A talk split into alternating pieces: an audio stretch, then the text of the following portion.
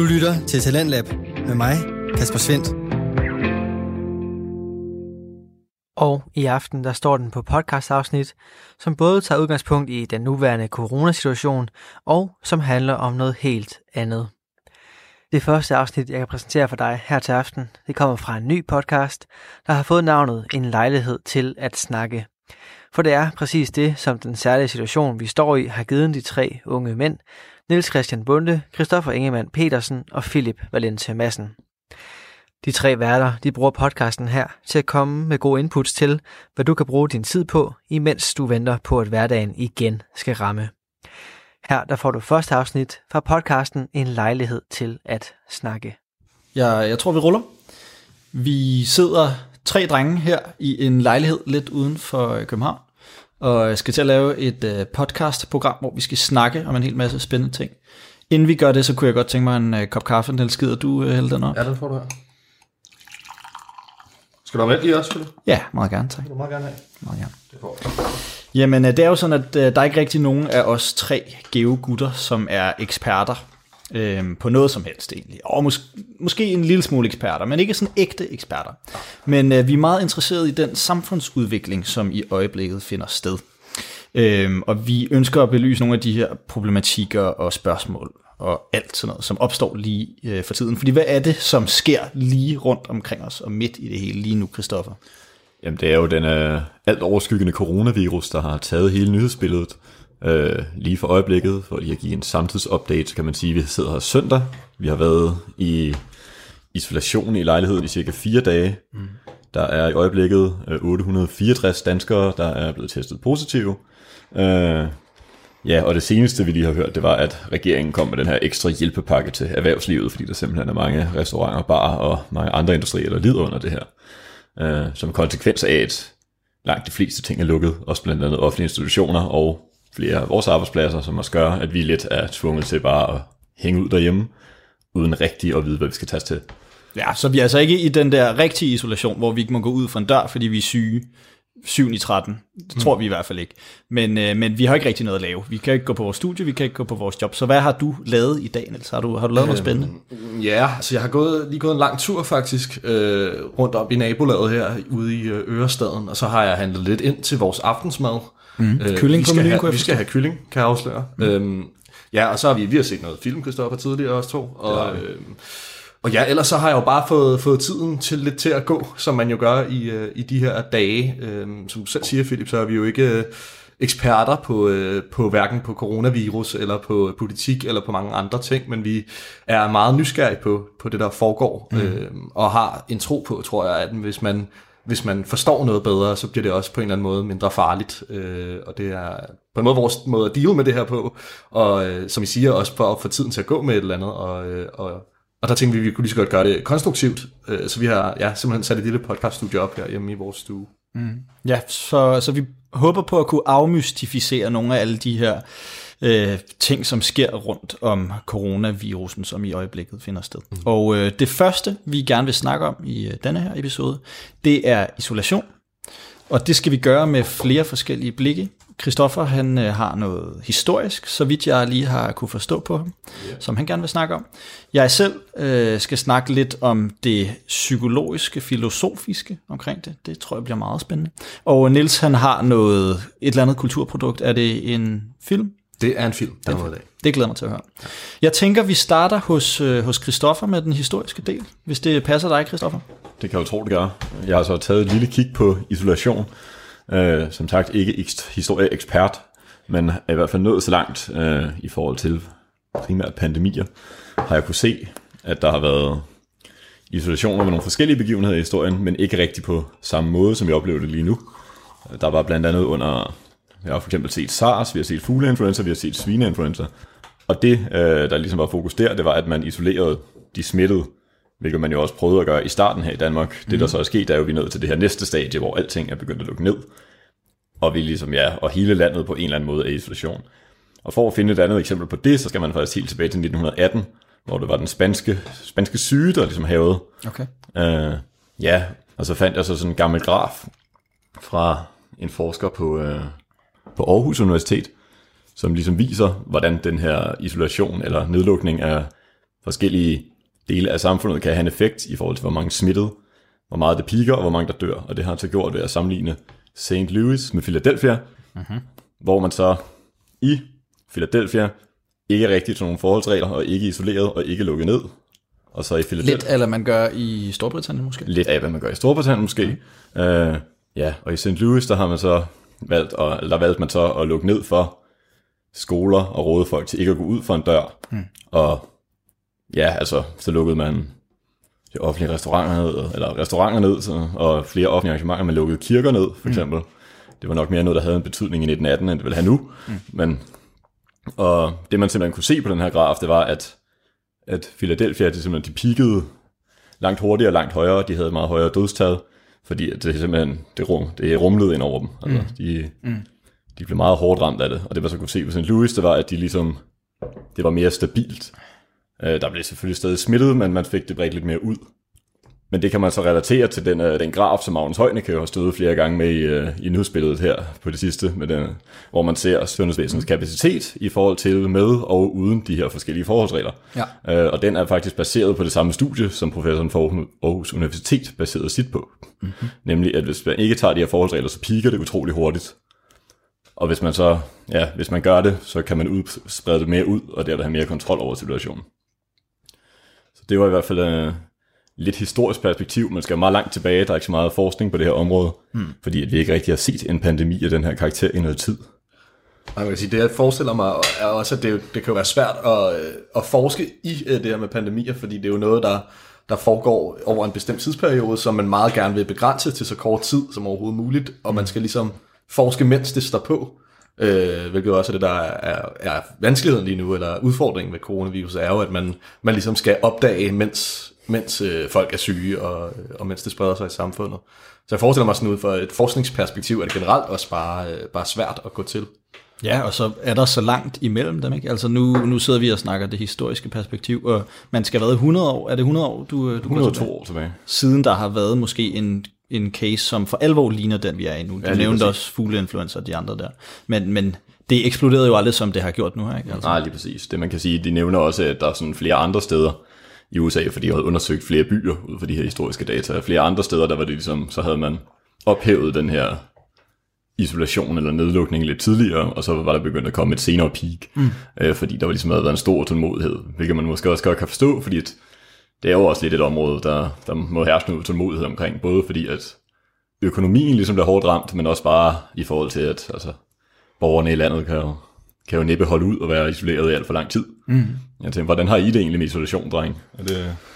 Uha, ja, så nu har, vi, nu har vi siddet her i fire dage, og øh, på en eller anden måde har det været hyggeligt nok. Altså, vi har bare øh, vi har set film, og vi har drukket øl, og vi har spist lækker mad, og mm. gået ture og sådan noget. Men, men jeg kan også godt mærke, at, øh, at, at jeg begynder at skulle kede mig lidt. Mm. Altså, og, og vi har hinanden, ikke? Altså, jo. vi sidder her i et lille kollektiv. Altså, det, det gør en stor forskel, at man trods alt har nogen omkring ja, sig. Ikke? altså, der kan sidde folk i små etværelseslejligheder øh, og være mutters alene. Ikke? Det ja, tænker jeg også gør en stor forskel. Men jeg synes også, at Nils, uden at skubbe dig ind under bussen, så har der også været tendens til, at vi sådan har altså, frygtet lidt, ikke? Altså, bare sådan generelt hele, hele, hele virus, men også det her med, jamen, hvad fanden skal man finde på i 14 dage inden for ja, lukkede døre? Helt altså. klart. Jo, og øh, ja, det kommer vi måske til at snakke om senere også, men jeg tror, det er vigtigt i hvert fald at, øh, at holde en eller anden form for, for kontakt med, mm. med ens omverden, fordi at vi har trods alt muligheder for via telefon og via internet og så videre, og at snakke med folk, eller have en eller anden form for kontakt. Det tror jeg bare er, er vigtigt i de her tider, så man ikke fuldstændig går, går bananas. Bestemt. Øhm, jeg har som sagt kigget på noget psykologisk, filosofisk. Øhm, jeg har fundet en artikel fra øh, Institut for Menneskeret, og den lyder, jeg citerer, Isolation kan give angst, depression og psykoser. Derfor arbejder vi for at nedbringe brugen af isolation. Øhm, og Udover den artikel, så har jeg fundet øh, yderligere en artikel, en TV2-artikel, som skriver, øh, det, det er en psykiater, som hedder Torsten Bjørn Jacobsen. God gamle Torsten. Ja, kender, elsker. Øh, han melder om, at øh, Psykiatrifonden de har fået flere henvendelser end normalt, siden Danmark blev ramt af coronavirusen her i februar. Og at de, øh, de her henvendelser, de primært kommer fra folk, der oplever angst øh, og bekymring omkring den her pandemi, øh, eller som selv er påvirket af virusen på den ene eller den anden måde. Mm. Og det tager mig lidt til det her øh, sådan etisk, filosofiske spørgsmål, fordi øh, det, jeg lidt ser for mig, det er, at man har denne her øh, helt vildt øh, store og omfattende øh, virus, som, jo, som i øjeblikket er, er i blandt os, og som rammer rigtig mange mennesker.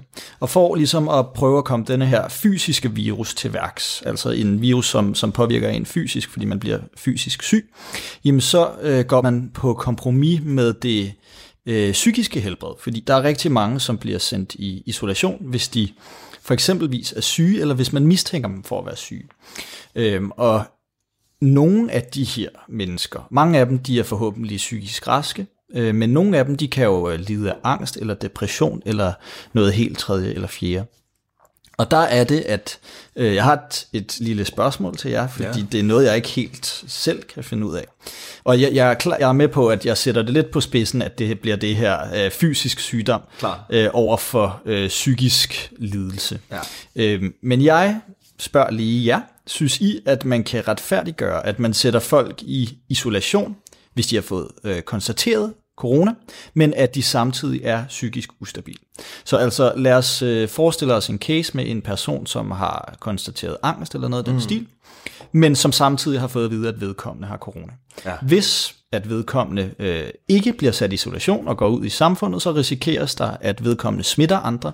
Men hvis vedkommende derimod bliver sat i isolation, jamen så risikeres det, at vedkommende får det virkelig svært psykisk. Endnu sværere, end vedkommende i forvejen har det. Ja. Så synes I, man kan øh, retfærdiggøre det her, at man sætter folk i isolation? Og jeg er med på, at det er sat på spidsen. ja, altså det er et godt spørgsmål. Jeg tror uh, umiddelbart igen, for at falde tilbage til det her med, med den, uh, den menneskelige kontrakt uh, igennem forskellige former for medier, så tror jeg, at jeg vil, jeg vil sige, at det var, at det var ligesom et hjælpemiddel, man skulle prøve at ty til først. Så mm. hvis det er muligt, at personen kan få en uh, psykologsamtale med sin psykolog over Skype for eksempel, eller uh, på en eller anden måde få hjælp øh, medicin leveret til døren, eller hvad de nu har brug for, for ligesom få, få hjælp øh, ja, udefra på en eller anden måde først. Så du tænker, det godt kan retfærdiggøres, hvis man prøver at finde det nogle tænker, digitale og, løsninger på en ja, og umiddelbart vil jeg sige, altså helt, øh, helt overordnet set, så vil jeg sige, at, at det er så, øh, det er så øh, vigtig en situation, eller så, så stort, en, en stor en konsekvens øh, mm. lige nu ved at lade folk gå ud blandt andre og smitte, at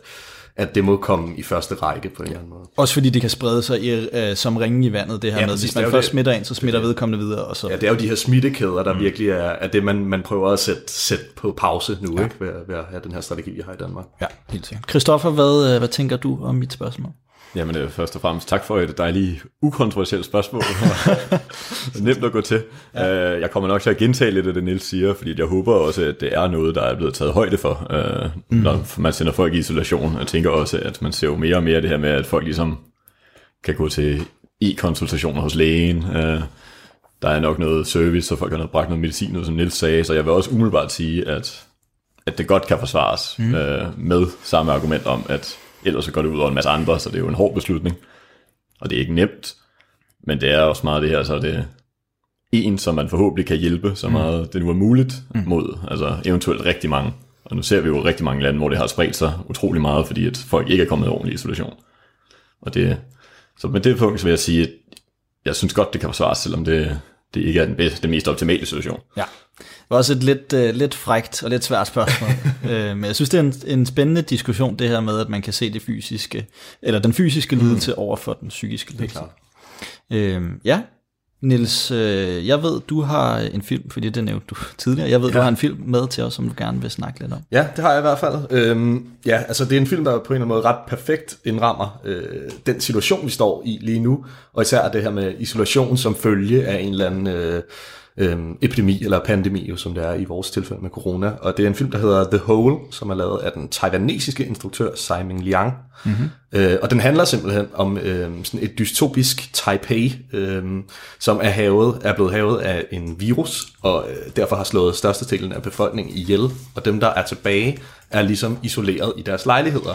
Øh, og vi følger så primært to personer, der bor i en, altså en overbo og en underbo. Mm. Og overboen er en mand, og underboen er en kvinde. Og øh, der sker det, at øh, overboen han har problemer med sine vandrør i lejligheden, så det bliver nødt til at komme sådan en blikkenslager ud og fikse dem.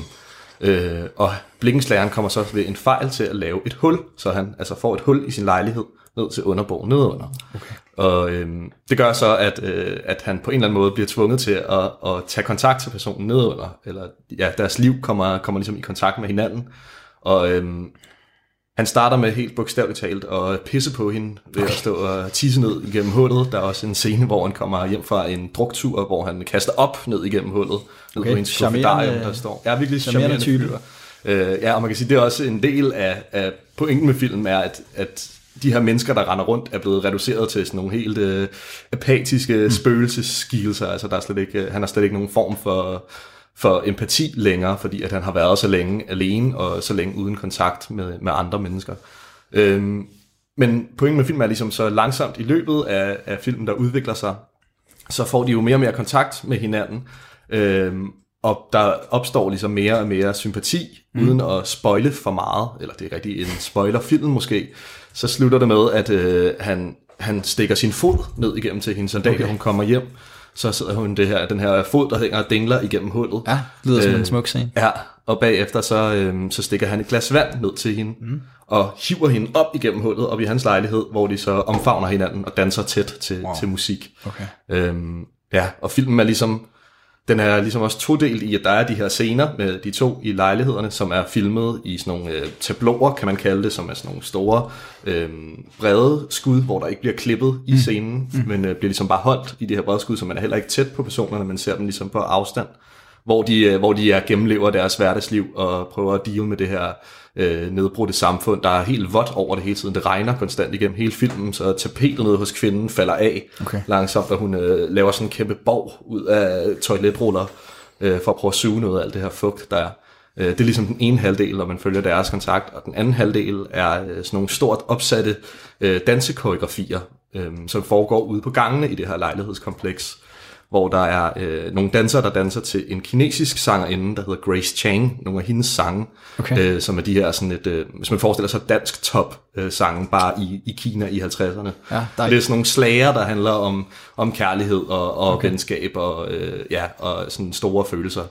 Øh, som jo er et ret fint billede på det her med, at der er ligesom rundt på gangene i det her lejlighedskoncept spørger ligesom det samfund, der var engang, hvor der var øh, de her store følelser og øh, ja, og, øh, og mennesker øh, havde kontakt til hinanden og elskede hinanden og de her ting. Det spørger ligesom stadig rundt på gangene, men inde i lejlighederne er folk helt, helt tomme og apatiske. Så det synes jeg bare, at øh, ja, den film viser virkelig godt, øh, hvordan, hvad, eller hvad der kan ske med et samfund, når man bliver tvunget ud i den her øh, isolation, mm. og, øh, og ikke har nogen form for, for menneskelig kontakt i lang tid. Ja, det lyder meget dystopisk. Ja. ja. Men øh, jeg har et spørgsmål til jer også. Mm. Øhm, når I tænker på den her film, og når I tænker på den situation, vi er i nu. Øh, vi snakker også om det tidligere. Hvad, hvad tænker I, man kan gøre for at, at få en eller anden kontakt til andre mennesker, så man netop ikke kommer ud i en eller anden øh, psykisk øh, et psykisk dilemma, eller at der er noget, der forværrer en psykiske tilstand. Fordi det er jo klart, at vi må følge de anvisninger, vi får øh, fra regeringens side, om ikke at forsamles og ikke at møde hinanden. Mm. Men øh, hvad tænker I kunne være nogle måder at, at møde hinanden på alligevel? Så jeg tænker i hvert fald noget af det sådan rimelig vigtige, og måske også lidt basale, det er at ringe til folk og tale med folk og facetime med folk. Mm. Simpelthen bare sørge for at holde en eller anden kontakt. Man kan sige, at i vores tilfælde, der er vi jo tre roommates, øh, så vi har ligesom en vis kontakt, der også til dels forhindrer os i at, at blive sindssyge. Lad os nu se, ikke? vi, vi, vi venter og ser, men, uh, men altså, jeg skal også ærlig indrømme, at hvis jeg havde boet alene, så havde jeg nok, så havde jeg nok haft det rigtig svært med den her situation. Og så var det lidt mere forhanket op i mig selv, og, mm. og måske forringet lidt mere, end jeg også har gjort indtil videre, vil jeg sige. Uh, ja, det er i hvert fald en, en meget tilgængelig måde mm. at få etableret noget kontakt med. Eventuelt lave noget, noget lagen, mens man facetimer hinanden og sådan noget. Fantastisk idé. Ja, jeg tænker også bare, at det er noget med egentlig at holde nogle af sine vaner kørende, fordi i forvejen så er meget af det, vi laver i vores hverdag, det er jo digitaliseret. Mm. Altså, jeg sidder for eksempel en gang imellem øh, og gamer med mine venner, ikke? Altså sidder og, og snakker på Skype, eller hvad det nu måtte være imens. Så, så altså, der behøver jeg jo ikke at ændre noget, fordi der er jo også social, selvfølgelig på en anden måde end, end fysisk, men der er jo også en hel masse godt at hente der, ikke? Så det er jo noget med at, at bibeholde sine sociale vaner, hvis man kan på en eller anden måde, og der kan jo selvfølgelig være en masse af dem, som man ikke kan, hvis man plejer at tage på, til fredagscafé, eller nu, hvad det nu måtte være, men så må man på en eller anden måde øh, ja, holde fredagscafé over Skype, eller, eller noget den stil. Altså, jeg ved ikke, om det kan lade sig gøre. Det kan godt være, at man skulle prøve at opfordre folk til simpelthen at, øh, at holde fest og mm. Drikke sig stive og gøre, som de plejer at gøre, men bare have en, øh, have en eller anden form for Skype-forbindelse kørende samtidig. Præcis, altså man skal også, jeg synes man skal embrace det på en eller anden måde, ikke? Ja. altså det er jo så meget som det er en helt vildt skræmmende tid det her, så er det jo også, øh, så giver det også en masse muligheder for at prøve noget nyt, altså der er det noget komisk over at sidde og drikke en øl sammen over Skype, ikke? altså skåle op i kameraet eller sådan noget, ikke? altså, Jeg så faktisk et, et event i går, som øh, altså på Facebook i mit feed, som er sådan et øh, tilbagevendende event, som jeg kan forstå det, øh, hvor at der er en time hver dag, eller en, ja, en gang om, et par gange om ugen måske, er der sådan nogle altanfester i København. Okay. Så man bliver ligesom opfordret til at tage sit øh, anlæg og øh, sin øl og øh, sit gode humør ud på altanerne. Okay. Og så, øh, og så på en eller anden måde, hold, så bliver det jo en eller anden form for kollektiv fest øh, rundt om på gader og stræder, selvom, øh, selvom folk ikke er fysisk i samme lejlighed eller til samme fest, så er det en eller anden måde at, at samles alligevel. Så i stedet for den klassiske tørre snor fra altan til altan, så kunne man stå og spille beerpong eller Så noget kunne man godt stil, lave sådan en- hvis man må det. Jeg ved ikke, om man- uh, ja, beerpong det det skulle være den helt store sønder i de her tider. Men ja, det, er- det, det er en meget sjov måde at gøre det på, også i hvert fald. Mega fedt, og, og stor opfordring til på en eller anden måde at embrace det her, og altså skabe noget kontakt på den ene eller den anden måde, ikke? Ja. Altså, Jeg kan afsløre, at altanfesterne også er noget, der er blevet kørt lidt med i Italien, har jeg set videoer af på Facebook, Ja. hvor der står folk med akustiske guitarer og spiller fra højtalere, og så står de andre altaner og danser til det. Ja, mega fedt. Ja. Og det, som du siger også måske, øh, det her med at have nogle øh, projekter, mm. eller sådan at finde på et eller andet, og, og jeg ser det som en mulighed. Altså nu er det her jo lidt vores projekt, kan man sige, øh, at sidde og prøve at forstå nogle af alle de her øh, begreber, der fylder. Øh, Men man kan jo også bare altså, blive god til at strikke, eller øh, bygge et højt tårn af kort, eller ja. hvad ved jeg. Altså prøve at finde på et eller andet, man kan, man kan ligesom kan, kan videreudvikle på i løbet af de her 14 dage, kunne også være et råd måske. Udvide sin samling af toiletpapir eventuelt. Åh oh, ja. ja, Der er der mange, der, der kører lige i øjeblikket, kan jeg forstå. ja, men jeg er helt enig. Altså, når man har de her 14 dage, ikke, så i stedet for at sidde på sin flade røv, så må man skulle ud og finde på et eller andet projekt. Ikke? Altså, det, er jo- det er jo ikke, fordi det er en opsang, men det er, bare, det er, jo, det er da bare en fed idé at komme ud og lave ja, et eller andet skørt. Hvordan tror I, I ville have klaret det, hvis I havde boet alene? Jeg havde nok... Jeg havde også haft det lidt halvkritisk, skal jeg lige indrømme. Men som I selv nævnte, så har vi jo også hinanden. Det havde måske også været lidt stenet at sidde og lave det her, hvis vi, altså hvis vi nu ikke havde været tre roommates. Det havde været et dårligt samtale podcast, hvis man sad alene. Ikke? Altså, Man skulle løbe meget hurtigt rundt på den anden side af bordet for at svare på, på spørgsmålet. ja. Hvordan vil du have det, Niels? Jeg tror, altså jeg tror bare, jeg vil, på en, jeg vil bare se endnu flere film og øh, læse endnu mere og så ja, fordybe mig, øh, lytte endnu flere podcasts, end jeg gør nu. Men jeg vil virkelig også øh, kede mig hurtigt. Altså det ved jeg, jeg vil. Jeg, jeg, jeg lever virkelig også meget for at have, have social kontakt med andre mennesker, så jeg tror, jeg måtte finde på noget mere FaceTime eller, eller ringe i telefon rigtig meget også. Ja. Jamen, jeg er enig, det ville være helt vildt svært. Ja. Altså 14 dage, hvor man ikke må se nogen Ja, mennesker. det er virkelig vildt. Altså, jeg ved, jeg ved ikke, om I har set øh, programmet Alene i Vildmarken, og det er selvfølgelig noget andet, når det er mennesker, der ikke har nogen kontakt overhovedet til omverdenen. Men altså, man bliver skør i hovedet af ikke at se mennesker, og ikke at snakke med mennesker og sådan, ikke? Ja. Altså, Alene i Vildmarken, det er det der, hvor de tager, tager ud i Norge og skal overleve. lige præcis, lige ja. præcis. Så bliver de sat på en kyst øh, et eller andet sted, far out oppe i Norge, og så skal de overleve der, så længe de nu kan. Ikke? Og der er selvfølgelig nogle øh, basale problemer med at finde øh, føde og så videre, og så videre men, men jeg tror, en af de absolute største problemer for de her deltagere, jamen, det er, at de ikke har nogen sociale relationer ja, mm, omkring ja. sig overhovedet. Ikke? Altså, det er simpelthen til at blive skør af. Altså. Ja. Ja, man kender jo, altså, så, også hvis vi snakker igen om, om det psykologiske, eller, ja, så, så er der også det her fænomen med, med økulder, mm. eller øh, cabin fever på engelsk, ikke? Hvor, øh, hvor man, ja, hvis man øh, isolerer sig selv frivilligt på en eller anden måde, der det, man kender det for forfattere, øh, der skal skrive en bog, eller musikere, der isolerer sig ude i en hytte et eller andet sted, at, at der, det er virkelig hurtigt, at der opstår, øh, opstår et vanvid simpelthen, fordi man ikke, øh, man ikke møder nogen andre mennesker. Ja, fuldstændig. Jeg tænker, vi skal til at runde af for i dag, men ja. øh, inden vi gør det, så, så tænker jeg, vi lige skal snakke lidt, eller fortælle lidt om nogle af de emner, som vi forestiller os at komme ind på. Ja. Vi er fuldstændig åben, hvis der sidder nogen derude og tænker, ej, det her, det kunne simpelthen være så spændende at lære noget om. Et eller andet rundt om, øh, omkring den her situation, som vi befinder os i lige nu. Jamen så, please let us know. Øh, men vi har selvfølgelig allerede fundet nogle emner. Nils, har du dem ikke derovre? Jo, det kan du tro. Øh, ja, nogle af de emner, vi kommer til at snakke om, er panik, altså den her sådan kollektiv panik, der, der breder sig i samfundet. Øh, så er der det her omkring det politiske, eller magten i samfundet, der simpelthen ændrer sig øh, ret radikalt og ret hurtigt øh, i de her tider. Ja, der er jo simpelthen pressemøde hver femte time, altså det, det er så vildt. Ikke? Ja. Øh, så har vi kedsomheden mere, øh, mere specifikt, og som jo selvfølgelig også øh, handler om det her med isolation, men, men, men kedsomheden, som øh, rigtig mange mennesker oplever. Og øh, så har vi også, kommer vi også til at snakke noget om, om hamstring, altså det her med, at man, øh, man tænker, at man skal have så meget øh, som overhovedet muligt, øh, for at kunne overleve så lang tid som overhovedet muligt, basically. Ja, jeg glæder mig meget til at snakke om toiletpapir. Jeg kan simpelthen ikke forstå, hvorfor det lige præcis er toiletpapir. Det er en som sjov vare at vælge, hvis man skal vælge en. meget sjovt. Det er en grund sådan en global trend. Altså. Ja, Præcis. Det, det glæder jeg mig til at undersøge, hvorfor. Jeg tænker også, når vi når til afsnittet om kedsomhed, så er vi også nødt til at kede os rigtig meget. Ja, det er nok vi kommer til at sove ind i mikrofonerne. Og, og ideen er jo lidt, at vi øh, belyser de her emner, som Niels han lige kom ind på. Dem belyser vi med flere forskellige blik. Mm. Øh, I dag var det historisk, og det var lidt øh, psykologisk, filosofisk, og det var et kulturprodukt i form af en film. Mm. Det kan også være med alle mulige andre øh, syn. Vi har snakket om at finde skæve vinkler på det. Vi har snakket om at finde konspirations... Øh, idéer eller teorier, eller hvad det nu måtte ja. være. Øh, så det bliver sådan lige, hvad der giver bedst mening, tænker jeg. Det bliver, det bliver rigtig dejligt, dreng, at øh, hænge ud med jer de Mhm. næste 14 dage og, øh, og snakke om mange af de her ting. Jeg kan mærke øh, allerede nu, så er det noget, der giver mig ro i sindet. Dejligt, godt at høre. Lad det være de sidste ord, med mindre, med mindre du har noget, du lige vil af med, Christoffer. Nej, jeg tror, det er fint. Fantastisk. tak fordi I lyttede med, og øh, vi høres ved. Radio 4 taler med Danmark. Og det var det første afsnit fra podcasten En lejlighed til at snakke, som består af Niels Christian Bunde, Christoffer Ingemann Petersen og Philip Valencia Madsen.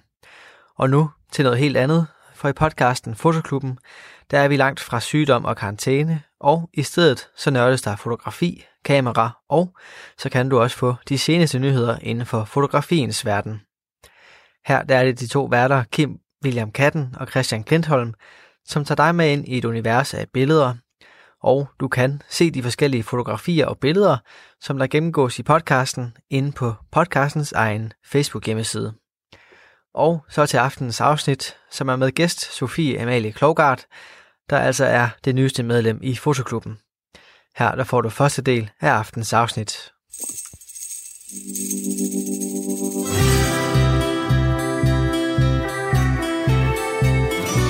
Ja, velkommen til alle sammen. Kunst er for alle, og fotografi er en del af kunsten. The light is the worst. I Fotoklub er der plads til alle, der vil udtrykke sig bag kameraet. Kære øh, fotoentusiaster, gæster, medlemmer. Vil du blive bedre til at fotografere, så må du blive et bedre menneske. Fed fotografi handler måske i virkeligheden øh, faktisk slet ikke om fotografi.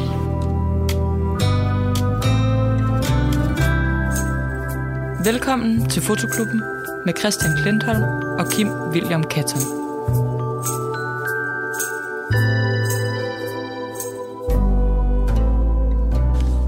Velkommen til Fotoklubben. Mit navn er Christian Klindholm, og i dag er jeg super, super, mega fantastisk glad, for ved min side, der sidder han endnu en gang. Farum-fotografen.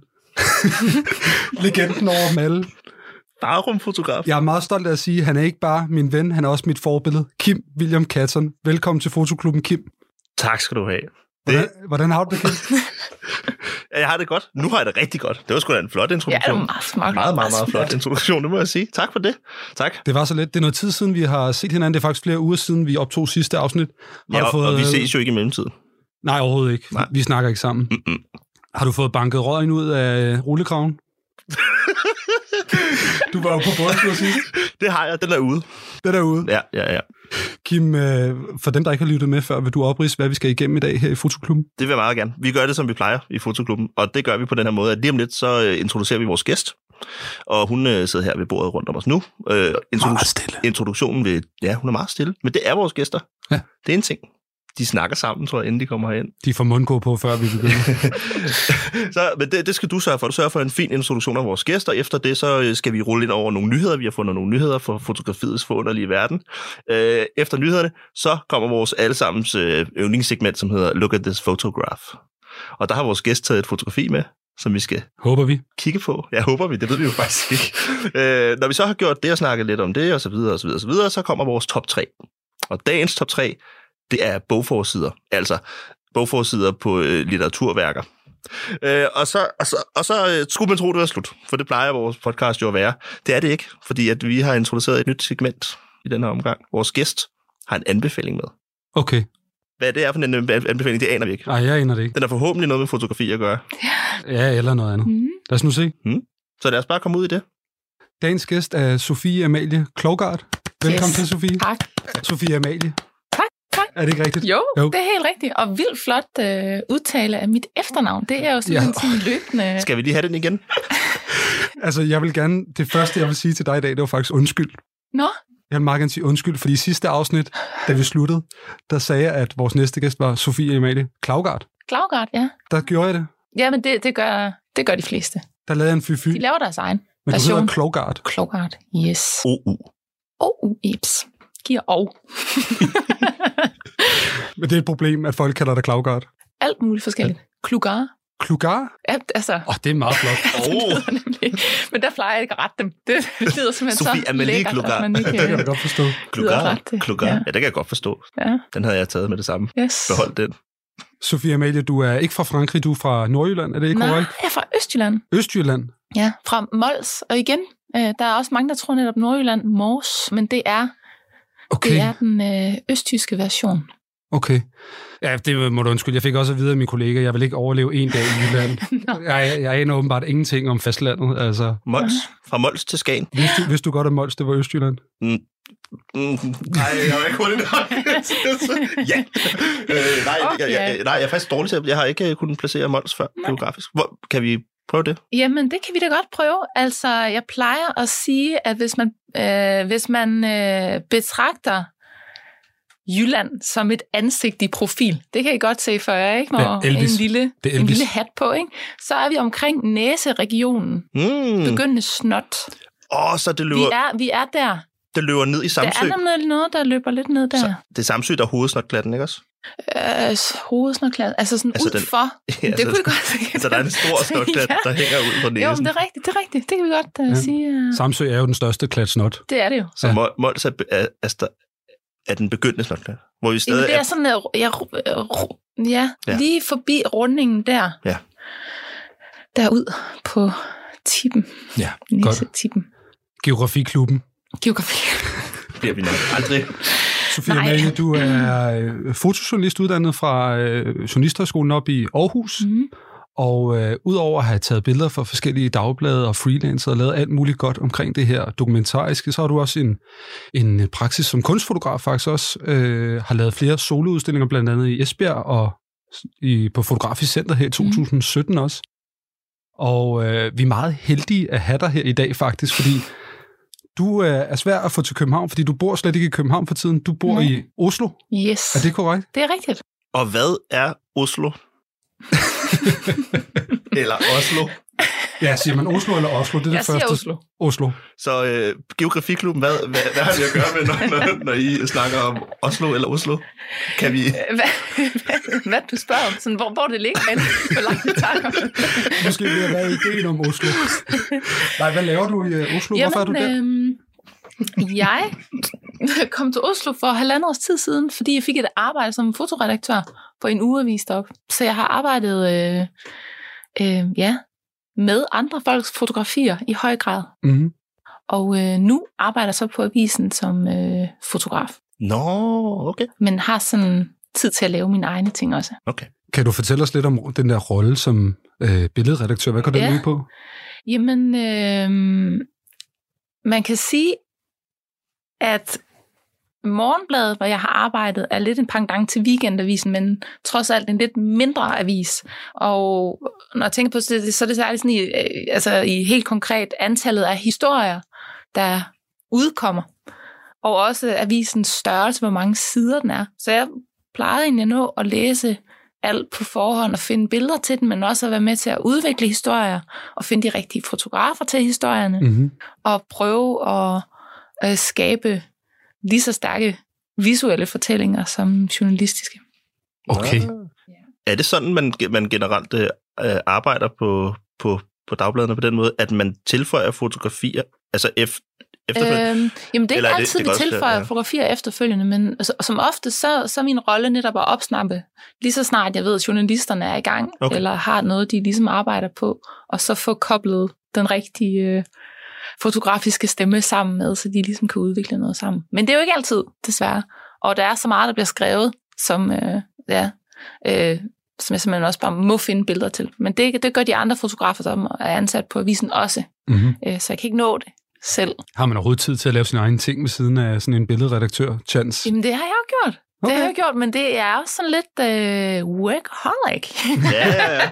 så og det betyder meget for mig sådan, øh, at lave mine egne ting samtidig. Nu er du øh, medlem af en fotoklub. Yes. Har du nogensinde været med i en fotoklub før? Nej, Nej? nej, det Heller ikke, da du voksede op eller noget? Du var ikke Nej. inde... Øh... Nej. Nej, men jeg har besøgt lidt forskellige og vist billeder i fotoklubber. Jeg synes, det er, øh, det er simpelthen øh, det, det er vidunderligt, altså. Ja. Jeg har været i nogle helt fantastiske fotoklubber. Det er simpelthen så fint, øh, de samtaler, Ja. ja. der findes derude om fotografi. Men endelig selv at blive medlem, det er jo lidt, det er jo lidt stort. ja, ja. Hvorfor, hvorfor er du egentlig begyndt at fotografere? Det har jeg egentlig altid gjort. Det har egentlig ikke sådan øh, været et spørgsmål om at starte mere, et spørgsmål om, hvad hele tiden sådan at blive ved med at stille spørgsmål ved, om, om man bidrager med noget interessant, og om, ja, man, ja, hvad, man har tilføje. Mm, Kommer du fra en kreativ... Altså, jeg samlede på Pokémon-kort, det er det. ja, jeg kom fra en ret kreativ familie. Altså, øhm, min far har malet meget, og min mor har fotograferet meget, da vi var små. øhm, men har, min far er kiropraktor, så det er ikke øh, fordi sådan, at, at, at, øh, at han sådan... Øh, Det kan da også være et kreativt det. fag. Ja, men øh, også meget praktisk, skulle jeg hilse at sige. Ja. Men øh, ja, jeg er sådan, øh, jeg synes bestemt, at man kan sige, at vi sådan er blevet opmuntret til noget kreativt. Få stukket vores- kamera i hånden Ja, en ja. tidlig alder, Yes. og så videre. Jo, men og din søster fik så stukket en, en blyant i hånden. ja, altså, simpelt. eller en skrivemaskine, eller hvad end det var, ikke? Eller, Ja. eller en laptop, eller en... Ja, ikke en iPad, det er nok for... Nej. Ja. Nej. Nå, men jeg synes bare, det er sjovt med jeres fa- familie, fordi I har jo ligesom nogle kreative aner der, ikke? Altså, din, Jo. øh, din søster er jo øh, Josefine Klovgaard, Yes, Ja. det er rigtigt. som er forfatter. Ja. En ret succesfuld forfatter også, ikke? Jo. Så jeg tænker, det, jeg tænker sådan, er det noget med vandet der øh, i, i Østjylland? Eller er, der, er, der, er det kiropraktorfamilien, der simpelthen... Øh, hvor, hvor kommer Altså, jeg det fra? tror helt sikkert, at altså, det jo... Kiropraktorfamilien. Kiropraktorfamilien. jeg tror, det betyder rigtig meget i ens barndom, hvordan man er vokset op. Mm-hmm. Ja. Helt vildt, om, om det er noget, man bliver opfordret til, og det, om det bliver betragtet som noget af det mest fine, man kan beskæftige sig med, og med den seriøsitet, som ens ja, forestillingsevne ligesom kan, øh, kan række til. Det, øh, det tror jeg, det betyder alt. Mm-hmm. Ja, Ja. så det, øh, ja, det siger vi lige sender en, en tak til dem, forældrene. Jamen, hvad, blev du sendt på billedskoler og sådan noget i sommerferien? Eller, eller? Nej, men, øh, men jeg droppede ud af min efterskole og besøgte simpelthen Fata Morgana i 9. klasse og var, var, øh, var lige ved at flytte, flytte fra Mols, Okay. men var jo alt for, øh, alt Der har du for været ung. I 15, 9. klasse? 16 eller sådan noget? Ja. Ja, der er man ikke så gammel. Nej, der er man ikke sammen 9, 9 10, ja, så har jeg været 10. Der var klasse. Fata Morgana i din bevidsthed, eller i Ja, dine ja. forældres bevidsthed. Nej, Nej, min, din. min bevidsthed. Ja, ja, hvor kunne man gå på skole? Og... Ja, så har du undersøgt det, og så ja, fundet ud af, og at der er den her skole. Bo. Jeg har ligesom fundet nogle af de gamle mails. Det er så fint, altså. Wow, det er har tidligt. sendt det. Det er meget tidligt. Ja. Morten Bo, han er lederen af Fata Morgana, for ja. dem, der ikke ved det. Ja. Ja. Jeg er sådan en legendarisk øh, stemme jo. Ja, ja. Øh, Vi har så- med i introen til den her Det er jo jingle. det, det er det, Mm. det er det. Ja. Så øh, ej, det var meget tidligt. Så ja, men det er sjovt, fordi øh, på en måde tænker jeg jo, at det er ekstremt uopfindsomt, ligesom bare at være fortsat med det, man, man har vidst var sandt meget tidligt. Mm-hmm. Men øh, Du har aldrig dyppet tæerne i nogle af de andre ting, så, eller hvad? øh, video og lyd lidt. Okay. Og nu afbryder jeg helt vildt. Nej, Ja, det, ja, det, det, det, det, det, det var fordi, jeg kunne ikke lade være, jeg kunne ikke lade være at tænke på, at, at øh, ved alt andet, der, der ville jeg måske tænke, at det var øh, åbenlyst at prøve at bryde fri af en eller anden kæde af, af, af sådan ting, som man har foretaget sig i sin familie gennem generationer. Mm. Men når det er sådan et stort, åbent, kreativt øh, landskab, hvor mulighederne er mange, så Mm. tænker jeg, at der er måske ikke den største behov for... Jeg vil ikke have det største behov for at bryde bryde ud af sådan et miljø, fordi at der er også et eller andet i kunsten, der gør, at man har mulighed som enkelt person for at gøre, hvad man har lyst til, og man Mhm. kan udforske. Øh, man, kan være, man kan være pseudo alt muligt, ikke? Mm. Hvis man bare beskæftiger sig med en eller anden form for kunstnerisk udtryk, så har man muligheden for at beskæftige sig med en hel masse andre professionelle øh, grene og whatever af livet. Giver det mening? Giver det mening? Ja, meget.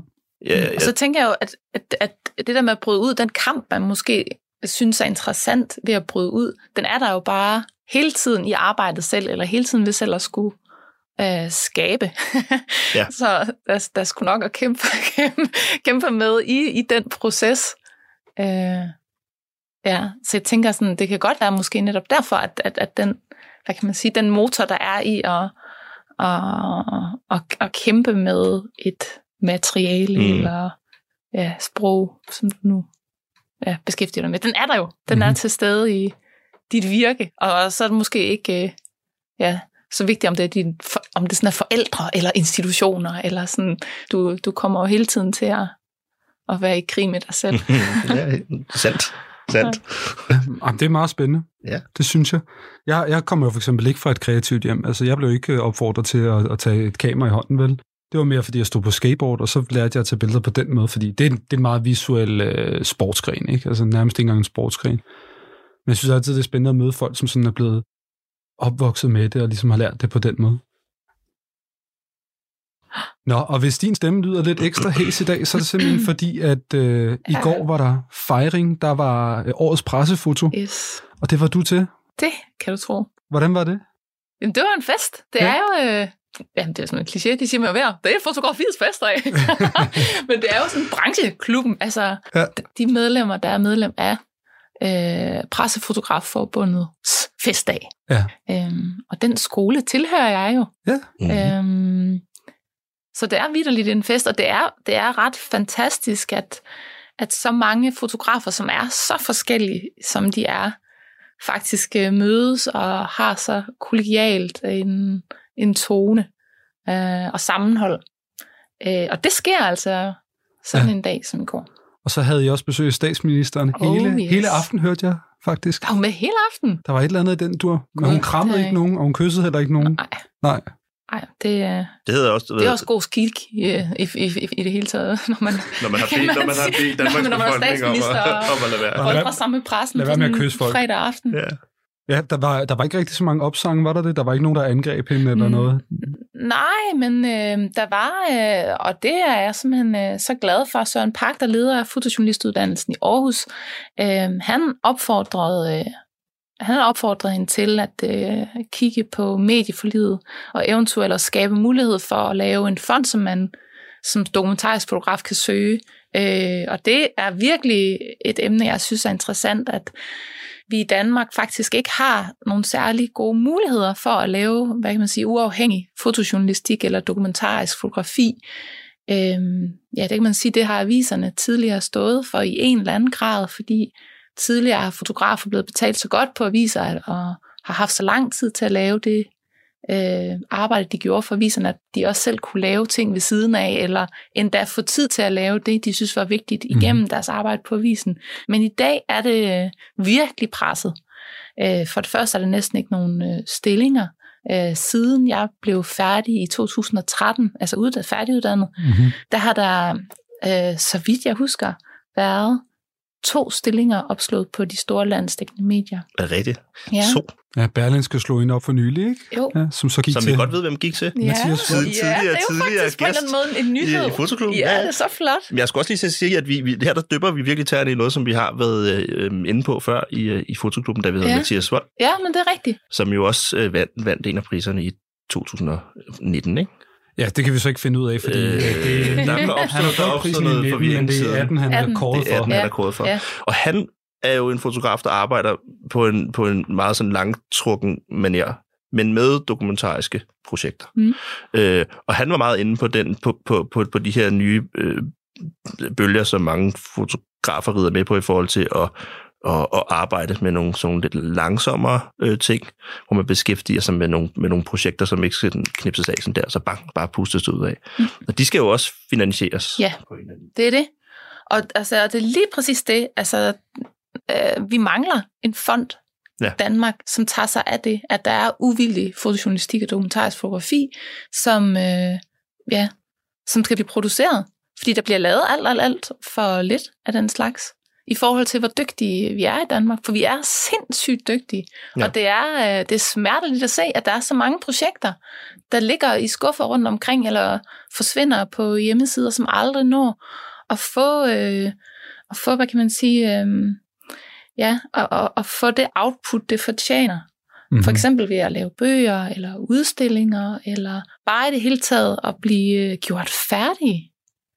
Øhm, så det var vildt godt, at Søren Pak, der tog det op, netop når hun sad der på forreste række ja. og kunne modtage det direkte. Øh, ja. Særligt efter sådan et år, som i år, hvor så mange er blevet fyret. Så, ja. så, så hans opfordring har lyttet på, at, øh, at, at der skulle komme offentlige midler til, fordi ja. Der, at man skulle ja. se på det som lidt, lidt ligesom filmstøtte eller ja, kunststøtte. Eller, eller, det var. Ja, ja, ja, at, ja, ja. at der er en, ja, og, men at der ligesom her er et, øh, et større samfundsmæssigt øh, problem, og en større samfundsmæssig opgave, som kræver en... Øh, en, en, en, ja, en, en, en løsning. Men vi er, vi er dygtigere i Danmark end mange andre. Altså i forhold til, hvor små vi er, så er det utroligt, hvor mange priser ja. øh, vi vinder. Ikke? Altså jo. inden for dokumentarisme i hvert fald. Ja. Det er helt vildt. Ja. Og så er det jo godt, at man har sådan et arrangement hvert år, der faktisk fejrer det. Det ja. synes jeg er ret fedt. Jeg synes også, det er fint. Altså, og grunden til, at jeg faktisk kom for, en lille smule for sent her, det var ikke, fordi jeg lå og boblede dem. Det var faktisk, fordi jeg, jeg, jeg, jeg, jeg skulle forbi diamanten igen. Nå? Da jeg cyklede forbi, var sådan, ej, jeg blev nødt til at se jeg blev nødt til at se udstillingen igen, fordi ah. i går var der så mange mennesker. Og det, der var sket øh, siden sidste år, var, at udstillingen var gået fra at være i de flotte store udstillingsrum i kælderen til at være oppe i foyeren. Øhm, altså, I ved, på vej ind til læsesalen på biblioteket. Ja. Og i går tænkte jeg, hvad er det for noget? Hvorfor søren skal fotografiet igen degraderes til sådan nogle øh, plancher, der hænger på spånplader? Eller wire, i 20, 20, ja. 20 meter lang wire ned fra loftet, ikke? Og så, jo, så i går var jeg sur over det, og så gik, så gik jeg forbi i dag for at se, om øh, jamen, hvordan, hvordan det blev brugt. Og må faktisk øh, sige, at jeg synes, det fungerede vildt godt.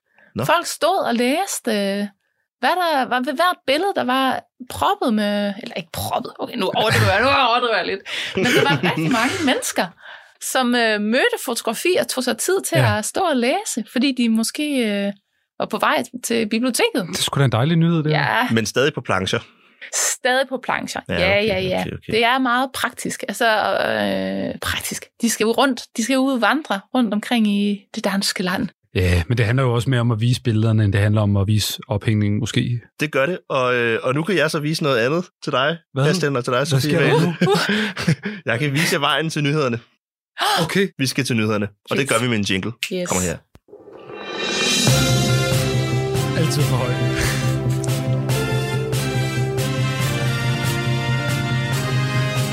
Til Fotonyheder med Kim William Katten. Og Christian Lindholm. Ja, jeg er her også. Ja, du er her også. Og lad du mærke til, at jeg, jeg, jeg, jeg tog din segway fra dig. Haps, jeg hapsede den. I Ja, den her. jeg er sindssygt sur lige nu. Mm. Det plejer at være hans... øh, Jeg har øvet mig i tre uger på, hvad jeg skulle sige, den her segway, så tog du den bare lige fra mig. jeg snuppede den. Det gør jeg. Øh, nu er vi her. Ikke desto mindre. Dagens nyheder. Og øh, Christian, du har taget den første nyhed med. Den er ganske relevant for de fleste af os. Øh, ja, det er bare en lille nyhed. Øh, vi er i infektionstider for tiden. Vi er i virustider. Og øh, hvis... Øh, øh, Sofie Amalie, er, er du Canon eller Nikon-mand?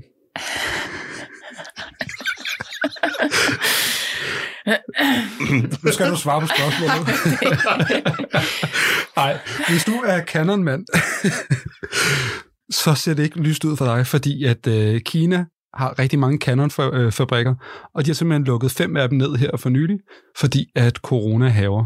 Så det vil sige, at der kommer også til at være backorder på alle Canon-produkter, der bliver produceret der. Hva, altså, for, prøv lige igen. Altså, de er lukket, fordi der er for, for meget corona i Der er for meget corona. øh, Ja. Canon. Ja, i- inde i linserne. ja. Nå. Så de har lukket deres fabrikker ned, så, så der er nok mange af de ting, man gerne vil bestille, de kommer mm. nok til, at man, man skal vente lidt. Ja. I hvert fald i, i dem fra Kina. Så kan man jo overveje, om det skulle blive adgangen til at blive Nikon-mand. Eller Sony. For Sony-mand. Ja. Eller ja, det er en ting efterhånden, har jeg set. Sony-mænd. Der er masser af Sony-mænd. Leica. Leica-mænd. Leica-mænd. Det, det er jo Det en er hel... en gammel ras. Ja, Det er en Ja. ras. Det er ras søn. ja, det er det. Ja. Ki- Kim, er du Canon eller Nikon, mand? Nej.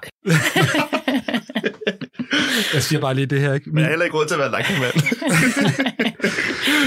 min, øh, min skærsild, ikke? Altså, når jeg dør og, og, og skal op mod himlen, eller hvor end jeg skal hen, så lige før, så havner jeg til sådan et bryllup, hvor jeg sidder ved sådan et to folk, der spørger, om jeg kender en Nikon mand, Ja. ja. indtil jeg svarer. Det er min skærsild. Det kan jeg lige så godt sige. Nå, men det var egentlig bare den nyhed. øh, Jeg tænkte bare, det var da relevant. Ja, det er jo meget relevant. Ja. Jeg kan, jeg kan gå videre til ja. dagens anden nyhed. Gør du det? Øh, for lang tid siden. Øh, og det værste er, at det er en seriøse nyhed, det her. Det, det er slet ikke sjovt. I, i, i, I 1945. Der, hvor er vi henne der? der er vi, Det er ikke en øh, sjov tid. Nej. August øh, 1945, der bliver der en... Der, der, der kaster amerikanerne øh, en atombombe på Hiroshima. Øh, da de gør det, der er der samtidig en anden... fly- Den bliver kastet fra en stor flyver. Ja, lad os lige få den. Ja, undskyld. Der er der en stor flyver i luften. Men der er også nogle andre flyver i luften, fordi det var sådan, at man fra de allierede side indsatte en masse folk til at rapportere om store begivenheder øh, i historien. I det her tilfælde 2. verdenskrig. Så der var også en fotograf med, som var en del af sådan et, et, et, et hvad, hedder, så- hvad hedder det, et crew, altså oppe i en bombeflyver. Ja, en besætning. Ja, og det var ikke dem, der kastede bomben, men de var i nærheden, og de vidste faktisk ikke engang, at, hvad der skulle ske. Der var ikke så mange, der vidste, at den her bombe skulle kastes på Hiroshima, men de var i nærheden, da det skete. Og det her lysglimt var lidt mere lyst, end hvad de ellers havde set før, så han besluttede sig for at begynde at tage billeder. Så han væltede rundt i flyveren og ned i de her glaskubler, der er under flyveren, og tog billeder med sit kamera, og endte med at have taget et billede af Hiroshima-bomben, da den bliver kastet på Hiroshima og springer i luften. Altså, var han med i det her for at skulle tage et billede af bomben? Han var med for at øh, dokumentere historiske begivenheder, men de anede ikke, at en af deres medflyvere skulle kaste bomben over Hiroshima. Wow. Ja. Og hvad er nyheden i, i det her? Han er lige død. Oh. Okay. Han er lige død. Ikke stråling, eller... Nej, Nej. han er død. Øhm, og hvad hedder det? Den her mand, han hedder, han hedder John McClohan. McCl- McLaurin. Han er amerikaner. Og han, hvad hedder det, at det der skete jo efter, at amerikanerne til dem, der ikke vidste, kastede bomben på Hiroshima, der kastede de jo to dage efter, så kastede de en til på Nagasaki, og så var det ligesom slutningen på 2. verdenskrig. En rimelig bræt, og ubehagelig slutning på en meget lang og ubehagelig krig. Øh, men han, øh, han blev efterfølgende, da han kom hjem til USA, så blev han en brandmand. Okay. Ham her fotograf. Ja. Han tænk, han har ikke, det er noget med, at han ikke engang har set sit, sit billede på print før sådan cirka for et par år siden. Eller sådan. Nå. Øhm, det har været sådan meget bare sådan praktisk ting for ham, selvfølgelig bare at tage de her billeder. Mm. Øh, jeg har læst en, en artikel på en amerikansk øh, avis, hvor at, øh, hvad hedder det, øh, blandt andet så bliver borgmesteren i byen, hvor han, hvor han er død og boet og været brandmænd i lang tid, han er sådan meget, meget øh, glad for ham, når han snakker om ham, han er en meget hjertevarm person og sådan noget. Det, det, det.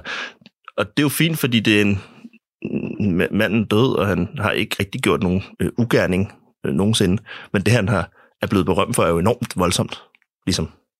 Det er jo helt vildt at være, altså det her med at tilfældigvis at være til stede mm. ved en eller anden stor begivenhed i historien. Prøv at tænke på at være til stede Jamen altså, at flere det kan kilometer op i tilfældigt, luften det her. i en flyver. Jamen det er jo, det er jo en række af altså, der ting, der ikke er så tilfældige, der leder til en tilfældighed. Der er en billedredaktør, der ikke har briefet ham ordentligt. Ja, Nej, men han, han, jamen, det, fun, det fungerer. jamen, det er jo faktisk sådan, de for, det er sådan, han forklarer det faktisk, ikke? At, de, at de flyver rundt øh, op i luften, for de har en anden opgave. Øhm, og så pludselig er der det her kæmpe lysglimt.